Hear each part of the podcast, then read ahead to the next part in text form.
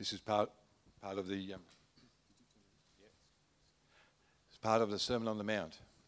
and Jesus is talking to the crowds that are sitting there listening to him. And he says, Why do you call me Lord, Lord, and not do as I tell you? Everyone who comes to me and hears my words and does them, I will show, show you what he's like. He's like a man building a house who dug deep, laid the foundation on the rock. When a flood arose, the stream broke against that house and could not shake it because it had been well built. But the one who hears and does not do them is like a man who built a house on the ground without a foundation. When the stream broke against it, immediately it fell, and the ruin of that house was great. So far, this reading. Thanks, Jim.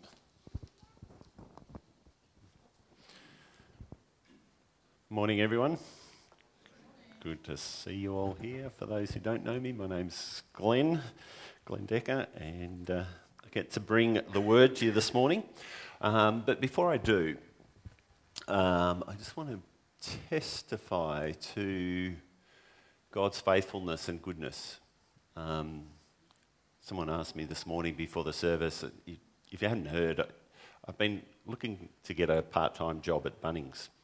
And um, this time, this this week, I found out that I got a job at Bunnings. Yeah, yeah, that's good. So I just want to testify to God's goodness and His provision. But I also want to testify that I just got no idea how prayer works.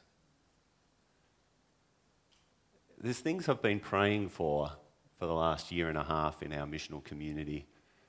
Um, to do with our neighbours and their salvation and praying for that often and passionately and not seeing much happen in regard to um, them seeing Jesus and understanding Jesus and who he is and getting to know them better.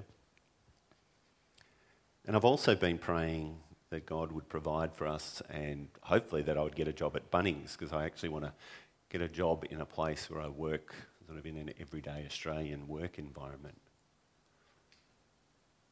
And so I, I get up here and I testify that God answers prayer, but sometimes it's no, and sometimes it's yes, and sometimes it's, you know, the typical wait, I'm still working. So I don't get up and say, I just want to have that balance when we share things about how God interacts in, with our prayers. What we do know is that God is faithful and He provides. And He provided, the way He's provided this job for us at Bunnings, or for me at Bunnings, is um, supernatural. It wouldn't have happened. It's not got to do with me or anything that I've done, or, and it's got to do with a whole lot of connections that He made and, and made happen. And so I testify to His timing and his supernatural intervention in that. And so I know that there's a God that does that. But then I continue to be on my knees for my neighbours and for other stuff that's happening in our missional community at the moment that I've been praying for longer than I've been praying about the Bunnings thing. And I'm t- trusting and walking with God that I know that He knows what's best for me. Whether He answers my prayer yes or he answers it no, or he just wants me to be more faithful in it and consistent in it. So I do want to testify to God's goodness. A dad that says to us, Come with everything. Come with everything to me. I know what's best for you, um, and some not, sometimes I'm going to interact supernaturally and make that happen. Uh, and other times I know what's best for you, and the answer's no. Or other times I want you to keep praying and keep persisting and keep coming to me.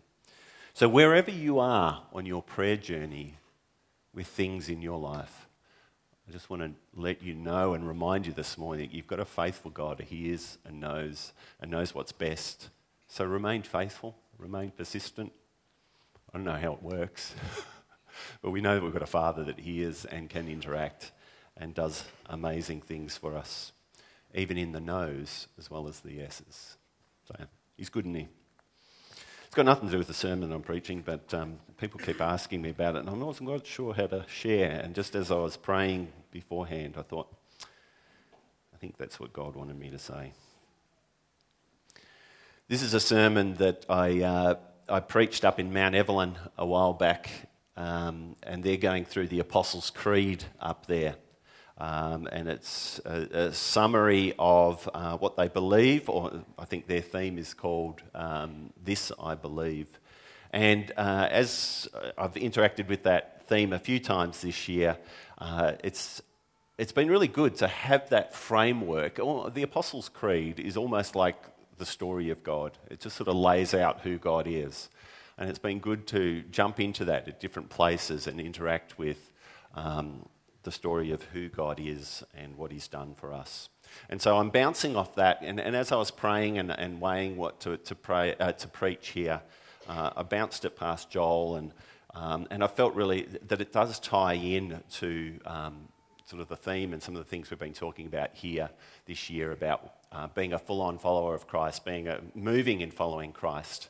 And I think at the heart of uh, following Christ is the statement that we're going to explore this morning, which is um, Jesus is Lord. In the Apostles' Creed, it says that we believe in Jesus Christ, our Lord. Um, and we're going to explore that a little bit. Because I think if you're anything like me, we say that a lot, but I'm not sure that we mean it. and so we're going to explore what that means. So uh, let's have a look at the Apostles' Creed. I thought what would be good uh, is for us to say that together. So uh, we're going to say this together. So join with me. This is a creed that was sort of that sums up, I suppose, the apostles' teaching and uh, the biblical truth. And it's good to get a feel like that. It's, it's the story of God written out for us. So let's say it together. I believe in God the Father, Almighty, creator of heaven and earth. I believe in Jesus Christ, his only Son, our Lord who was conceived by the Holy Spirit, born of the Virgin Mary, and suffered under Pontius Pilate, was crucified, died, and was buried. He descended to hell. The third day he rose again from the dead. He ascended to heaven and seated at the right hand of God Father Almighty. From there he will come to judge the living and the dead. I believe in the Holy Spirit, the holy Catholic Church the communion of saints, the forgiveness of sins, the resurrection of the body, and the life everlasting. Amen. If you have time this week, I encourage you to pull it out again and just have a read and a pray through some of those statements. As we focus on this statement of uh, Jesus Christ our Lord, um, it comes a bit, the, the bit before it comes about that we believe in God the Creator. Um, and so the, the, Apostle Creed looks at the three uh, persons of the Trinity the Father, Son, the Holy Spirit. So we've had the Father introduction, and then the main part of the Apostle Creed talks about who Jesus is, um, and then talks a bit about the Holy Spirit and the church. But we're going to focus on that idea of Jesus being Lord. And what does that mean? And like I said, I think, oh, I'll go to the next slide. Oh, yes, that's right. I've got to get, I use this a lot here, but it just fits again. Princess Bride followers, uh, you keep using that word, but I do not think it means what you think it means. So, what I want you to do is uh, talk to the person next to you and discuss amongst yourself for a couple of minutes or a minute or so what you think it means when you say Jesus is Lord. You tell them, when I say Jesus is Lord, it means I think it means, or what do you think it means when you, when you say Jesus is Lord? So just talk to each other, just whoever's sitting next to you. What do you think it means? What do you mean when you say it?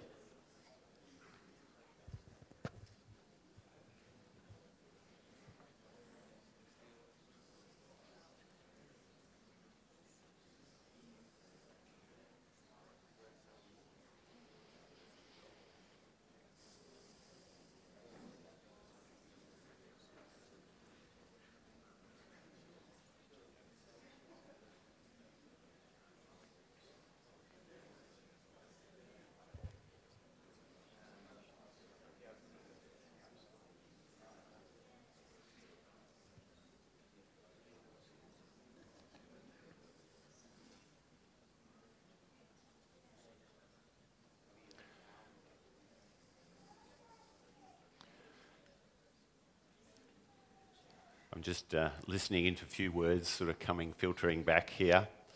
Um, when people talk about the idea of Lord, maybe you think of the idea of him being your king. Or, I don't know, throw out some words to me. What did, what did people, what did you say? Are there any words? The boss, yes, very good. Yep. The, the, sorry? A master, yep, that's very good. Master, boss, sorry? In charge, someone who's in charge, yep. Yeah, that's good. Powerful, Powerful yep, yeah, that's good. That's good. Sorry? A caretaker, yeah, that's a good one. Yeah, I like that. Yeah. Uh, did, we, did anyone touch the, um, we often attach it to another word? Lord and Saviour. It's often we attach those two together, don't we? Yeah. Uh, King, Master, Saviour, Lord and Saviour together. All those. It's interesting. I, um, it struck me. I was preaching this sermon um, when Dad was still alive, and just around some conversations. And I think he. I don't know if it's an era thing or an age thing, but um, he often would call he would often refer to Jesus as his Lord or the Lord. And, and he would often use that term uh, as a term of sort of connection or relationship. It's, you know, the Lord wants me to do this, or I'm really looking forward to meeting the Lord. I'm looking for. Um, and that's, uh, I, have met sort of in older people, there's that, that term, it's almost a connection or a relationship or name, probably more so or deeper than even the word God. It's sort of that personal sort of connection there. If you, yeah. Um, and the reason I want us to explore this a little bit this morning, and the reason I think it's a really important question, is because of the amount of times that Jesus confronts his followers about using this word. So if you look through the, through the, the Gospels, Jesus, number of times, multiple times, talks to the people who are following him, talks to his disciples and says, You keep using that word, but I don't think it means what you think it means.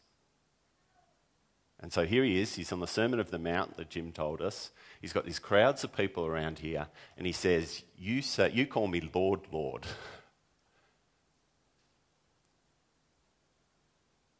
But do you really mean what you say? He's quite confronting about it. And both times, he's quite confronting about, you call me Lord, but you don't do what I say. I actually have doubts about whether you are truly following me. That's the extent he goes. Think of um, Matthew 25, the sheep and the goats. He said, many, Lord, many people who call me Lord, Lord would never enter the kingdom of God. So, what do you mean when you say Lord? we call Lord Jesus.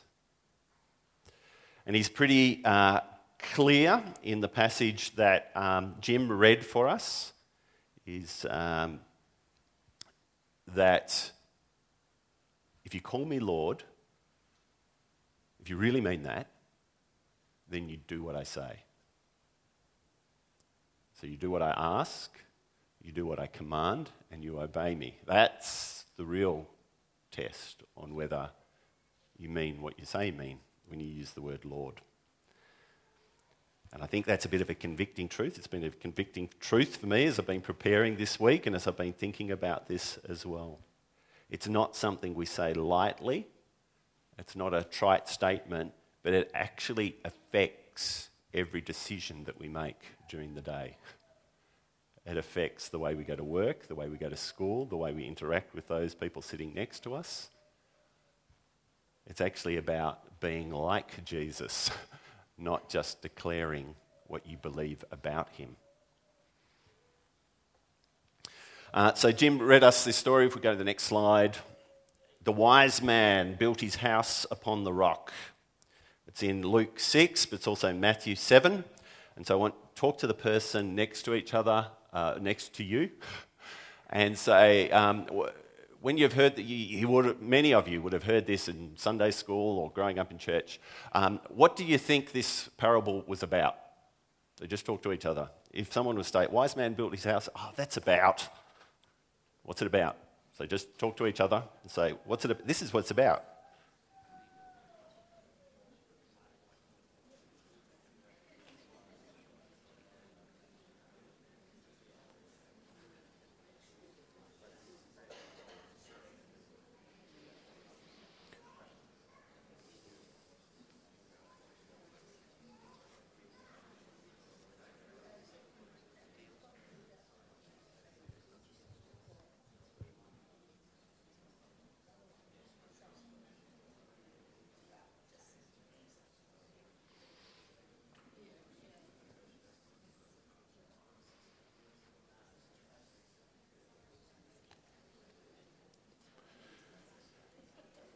Be um, interested to hear what you said. Um, see, because when I, when I answer that question just sort of off the top of my head, people are, I, would, I would often say, well, that's a parable about Jesus being the rock. And so we build our lives on him and we trust him and we, you know, he is the rock and uh, he is God. And uh, maybe it's even Jesus died for us and he saved us from sin. Uh, he freed us from that and gave us a hope for a future so that we can have a, a solid foundation to build our lives on. I thought to myself, yeah, I believe that truth. I believe that truth. But it's actually not what the parable's about, is it? The parable's about, um, well, what is the parable about? You want to have a go? You just said it before. It's about obedience, isn't it?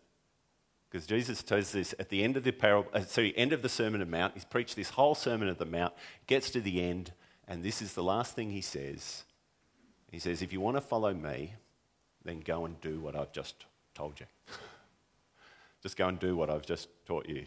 And so this parable is about all these people, and he says, You've gathered here, you've come here, and you just want, well, you sort of just want the kingdom, but you don't want a king. So you want all the benefits. So all these people have gathered around him, and they're gathered around him probably for healing, uh, for maybe some sort of benefit or some sort of um, hope or something like that. And he says, You want all of that stuff, but you don't want to obey me. You don't actually want to do what I've told you to do and asking you to do. And so this is a parable about obedience. And as we're thinking about um, this idea of Jesus being our Lord, the question we've got to be confronted with is are we doing what he asks us to do? Are our lives a reflection of him? Are we obeying him?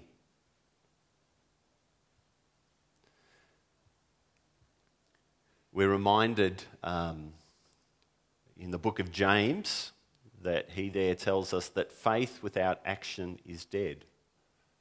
It's a bit like saying the Apostles' Creed and then going out and doing whatever you want.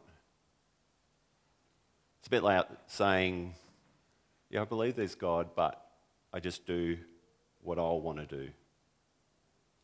And we remember what Jesus uh, what the, the word says to us in that passage, it? See, it's not about believing that Jesus is God. It's not about Jesus, believing that Jesus died and rose again. Because what does he say in James? He says, even the demons believe that. Even Satan believes that. But if you call me Lord, then you've got to do what I say. You've got to be obedient to me. And the foolish person hears that truth. It's like the demons, it's like Satan. They know that truth. They know that truth and they reject it. And they go and do their own thing. And they pursue their own lives or their own glory.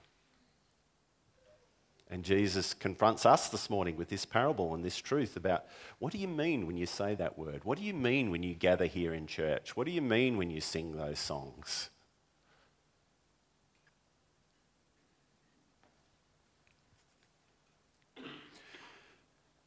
And so, uh, what I want to do first, a little bit, is, um, is just do a little bit of a word study.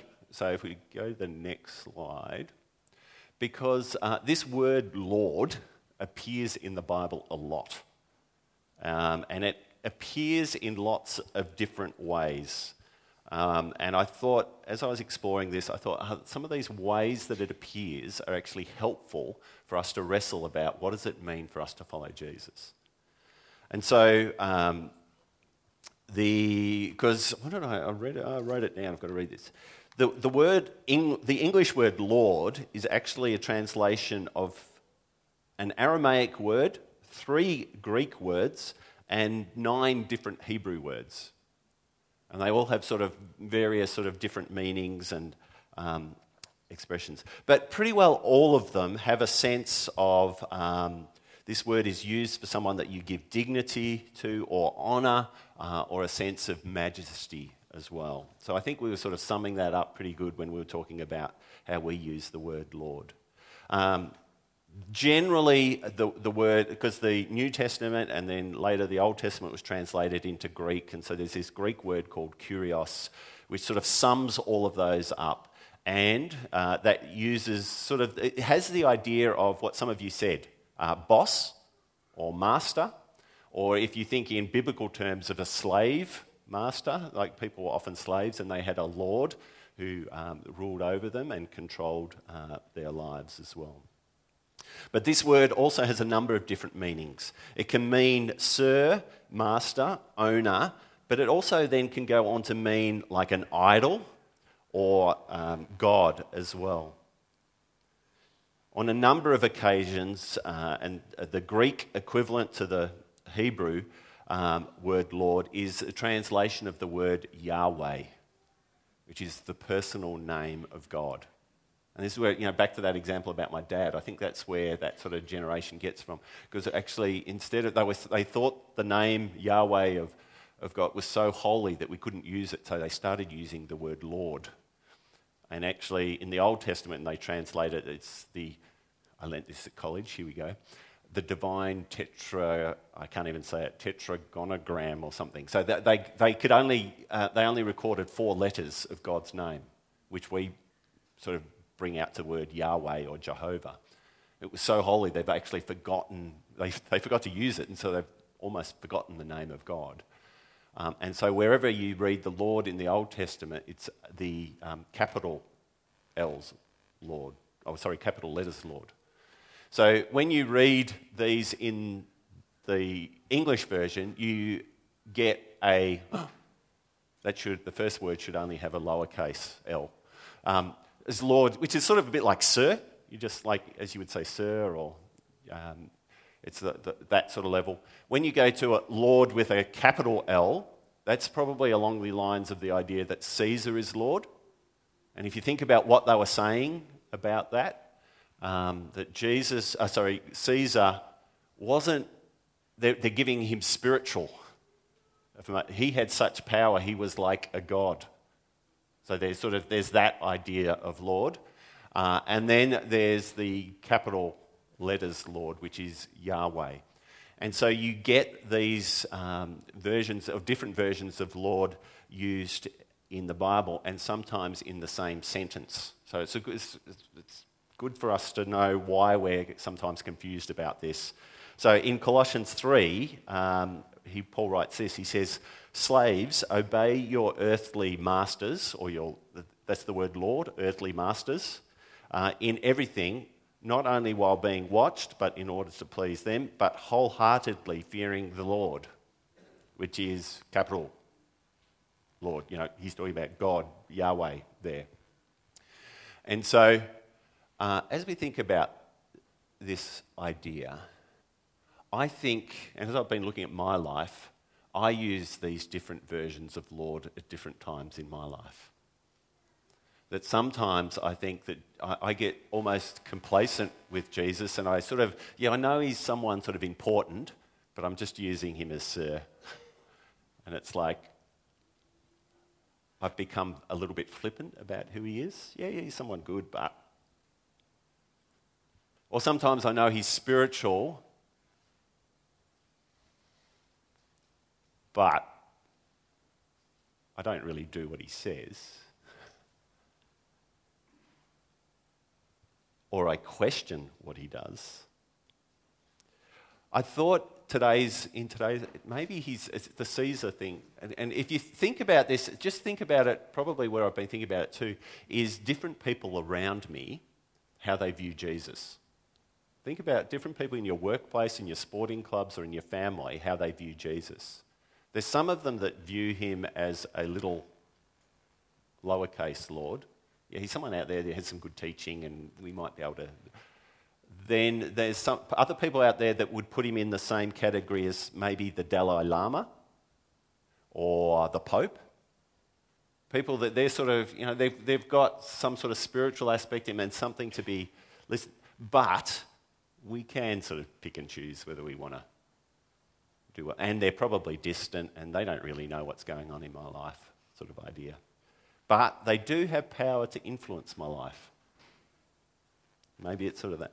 And I'm just, as you're thinking about other people and thinking about yourself, just thinking about how you view Jesus and how you live with Jesus. And if any of these things are um, crept into your life. And then this idea, which where Jesus always goes, this idea that if I am your Lord, I am, uh, as the rest of the Apostle Creeds points out, I am part of the Trinity. I am God. I was here before the beginning of the creation of the world. I'm going to be here at the end of it. I've come and entered into this world um, to bring my kingdom in this place. And I'm showing you that I am Lord of this universe by the miracles I do, by the teaching I do, by the love that I bring, by the forgiveness I bring, and ultimately by where his life would go uh, to the cross. And so I think, and as I've been wrestling with myself,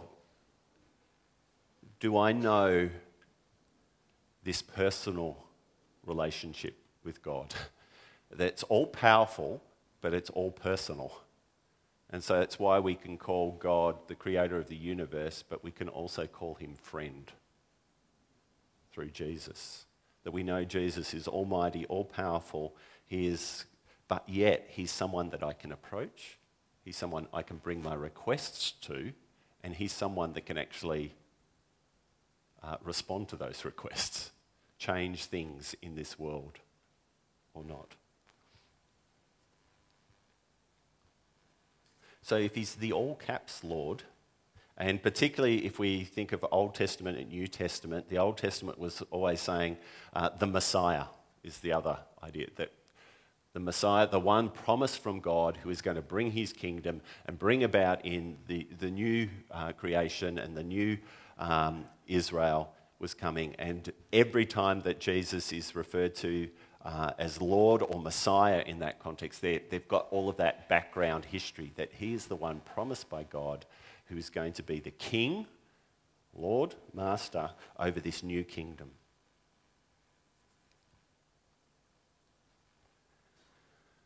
So, what does it mean for you to have Jesus as your Lord?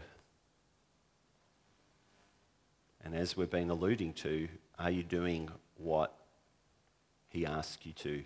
Are you making the wise decision or the foolish decision?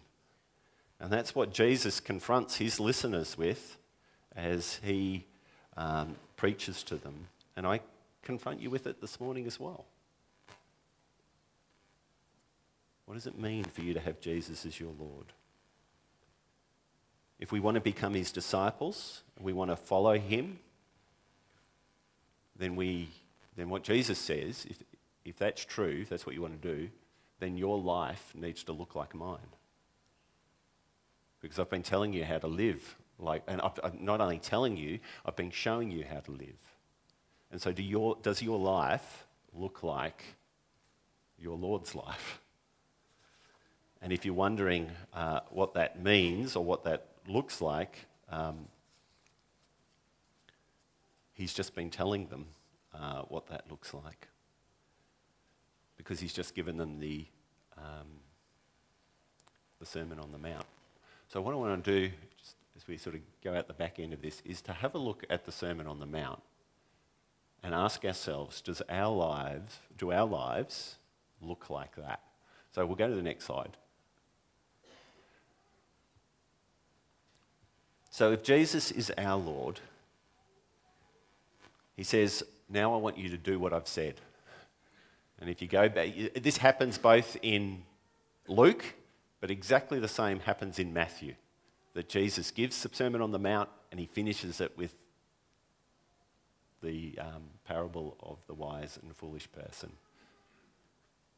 So he says, if you're going to, and he comes, and so what did he say? He says, so blessed are the poor, hungry, sad, and insulted. Is that the sort of value that I have in my life? If Jesus is my Lord, do I have that sort of value? That I value the poor, I watch out for the hungry, I'm, mindful of the sad, I'm looking for those who are insulted. And as, if Jesus is our Lord, I've got to take the warning he gives us, which is a warning of love. And the warning is uh, be careful if you're rich, if you're well fed, you're happy and you're honoured, because in the end, these things, he says, will pass away, and my kingdom will last. So make sure that you're aligning yourself with my Lord kingdom, not an earthly kingdom. Then these ones do you love your enemies? And he puts right behind that, do you pray for them? And so I just did this. I just asked myself, who are my enemies? I have to think about that. It's, not an easy question today. Like, who are my enemies? So just have a bit of a think who your enemies might be. And then ask, when did I last pray for them? Or have I gossiped about them, slandered them, uh, uplifted myself by putting them down? Because that's the way it happens when Glenn's Lord. starts to make decisions and priorities based on what I want rather than what Jesus wants. And so that confronted me. Have a bit of a think about who you're going to pray for this week as a follower of Jesus. Uh, turn the other cheek. Uh, these, these all come out of the Sermon on the Mount. Um, go the extra mile. Uh, be merciful. Think about how's my life reflected those this week? Where have I uh, chosen not to retaliate? Where have I shown generosity by going extra? Where have I declared Jesus as Lord by forgiving people who don't deserve to be forgiven? That, that's, what, that's what Jesus modeled for us. He, he forgives those who don't deserve to be forgiven. That's you and me. And he says, Now I want you to do the same. I want you to be merciful. Uh, I, don't want, I want you to not judge. I want you to forgive. And what does the Apostles' Creed say? Forgive as you have been forgiven. Basically. If Jesus is Lord, how is forgiveness manifest itself in my life this week? For people who don't deserve it, people who haven't asked for it. And then he says, uh, look at the log in your own eye before you look at the speck in your brother's or sister's eyes. Am I more concerned about the people living around me and their morals and holiness rather than my own and my own attitudes? And Jesus says, if you call me Lord, then this needs to be evident in your life. Because if it's not, then I'm not sure you're saying what you think you're saying. It's quite confronting, isn't it? it's pretty confronting. But that's what Jesus does here. He's got his crowds of people. He's got people gathering around him, and, and then he confronts them with this truth Do you really want me as king? Do you really want me as Lord? And if you do, then make the wise decision and do what I've asked you to do. Follow me the way I've shown you to live these things out. If we go to the next slide.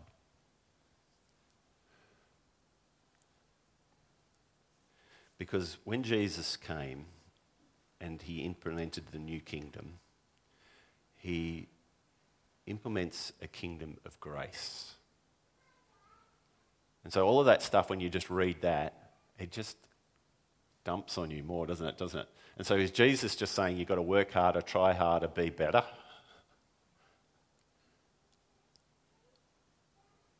No, he says, actually, in the Sermon on the Mount, he has these little snippets that sit in here. He talks about uh, each true tree is recognized by its fruit. Out of the overflow of the heart, the mouth speaks. And if we think of some of the other teachings of Jesus um, that in and around the Sermon on the Mount, through the Gospels, through the New Testament, uh, and through the Old Testament, we remember this one. This one's from Ezekiel. It says, I will give you a new heart and a new spirit and I'll put it within you, and I'll remove the heart of stone from your flesh and give you a heart. Uh, and give you a heart, sorry, start of home from your flesh and give you a heart of flesh. So remove your heart of stone and give you a heart of flesh. So if you, you call me Lord, he says, I'll empower you to be able to do this. And when Jesus talks, uh, he's, he's, he's talking the Last um, Supper with the disciples and he's telling them about his going and then he's, he's promising them the Holy Spirit. And he says, uh, Because I am Lord the creator of the universe, I'm going back to heaven because I fulfilled what I needed to do here, righteousness. And, but because I'm Lord, I'm going to send you someone that's going to enable you to live out this kingdom values. I'm going to send you someone who's going to enable you to call me Lord and then do what I ask. And I'm actually going to um, get him to work in your heart and produce this stuff that you can't. And I, I preach it every time I come. You know, and it's, so what's the fruit of the Spirit? Love, joy, peace, patience, kindness, gentleness. I always get them mixed up, self-control and the rest. That's that's what he's just said, I want you to do. and he says, and I'll, I'll empower you to do that. And so, what I want you to do, if you say, Jesus is Lord, I want, re- I want you to repent from saying that you're Lord, doing your own stuff. Repent from your ways of sin and selfishness. And I want you to turn back to me because he confronts them about it. He says, That's the foolish choice. And if you go in your foolish choice, that's going to pass away. It's going to come down in a crashing heap when the floodwaters come against it or when judgment comes. And then he is the wise choice is to believe in the creator of the universe who so loved the world that sent his son into the world and I am he and I'll die in your place and I'm bringing a new kingdom and I'm ascending to heaven I'm sending you the spirit I'm going to come back again and restore this in its fullness. And think in Revelation, particularly in Revelation, how much the word Lord is used in the songs that they sing, in the things that they, as they honor and they see Jesus glorified, and they bowed before him and said, Worthy is the Lamb. They praise the Lord, uh, the risen Christ. Um, and so we remember some of Jesus' teaching around that remain in me and you will bear much fruit. So call me Lord, so just keep connecting to me. And then he says, particularly around the Holy Spirit and this sort of stuff, is keep asking. So I preach this all the time, you've probably heard it, but I want to just say it again. You've got to keep asking for the Holy Spirit to make this stuff evident in your lives. You've got to keep asking, Holy Spirit, help me to follow Jesus. Holy Spirit, help me overcome my unbelief. Because I think the world is more important and beautiful than you are. I think I'm more important and beautiful than you are. So keep changing my heart. So, what does this look like? It, it looks. I was reading a book this week. Um, he says, if you want to do three things as a follower of Jesus, these are probably the good, good thing. As it's contemplative prayer. So prayer that we actually get down and we, we just with Jesus and we interact with Jesus. We're, um, confession and repentance. And then uh, the third one is um, a theological understanding, which is really just read the Bible, know the Bible, know what the Apostle Creed means, know how it works. if you can do those sort of three things, I think God will reveal himself in that and his spirit works in that, or his spirit enables you to do that whichever way it goes. Um, and he says, Ask the Father, and I'll give you another counselor. So he doesn't just leave us hanging there when he says, Call me Lord, then go off and do these things. He says, Because I am Lord, and this is the twist on it, and he says, he says, Because I am Lord, You are now who I say you are. And what does he say in the, in the Sermon on the Mount? He says, You are now the sons and daughters of the living God. You are my representatives on this earth. You display my glory as you, and he constantly says it, as you obey my commands. As you live out what I've asked you to live out, you become displayers of uh, this kingdom. We'll go to the last slide. Or was that the last slide? No, this is the one.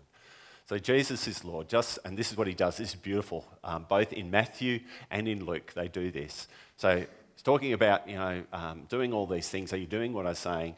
And then just in case you're wondering whether I'm Lord, uh, the chapters afterwards show Jesus shows, or the writers show that Jesus is Yahweh.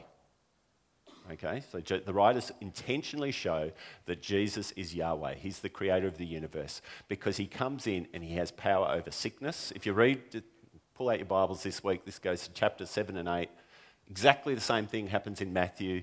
Um, he has power over sickness. He raises the dead. He forgives sins. He calms storms. He casts out demons. He truly is the Messiah. He truly is the Son of God. He is our Lord. And then in chapter 9, he reminds them all that truth. Then he sends them out. So this is who you are. You're now my ambassadors. You're my temple. You are my presence in this world.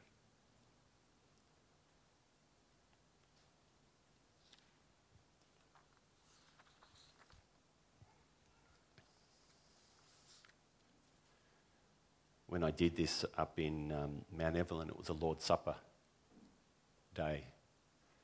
I finished off. It's a beautiful picture at the end because our Lord invites us to a supper with Him. So we can sit around the table. Our Lord has made it possible to us to be in that sort of relationship with Him. And then he gives us that power and authority and majesty. majesty. As we leave that table, think of that Lord's Supper picture that Jesus often gives. He sends us out into the world as little lords. Because what does he say? See, all power and authority is mine, and I will be with you always.